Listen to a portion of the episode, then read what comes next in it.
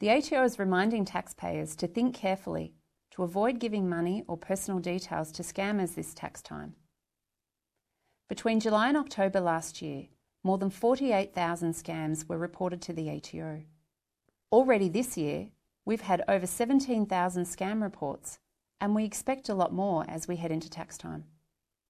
The sad thing is, we know of more than 100 people who handed over more than $1.5 million to fraudsters.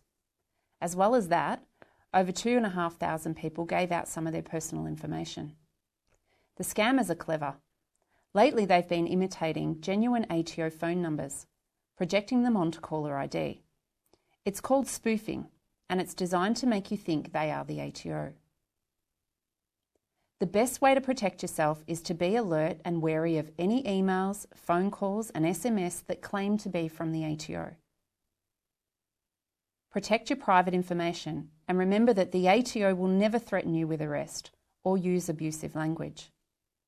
If you can't tell whether it's a scam or you think you've been a victim, call the ATO on 1800 008 540.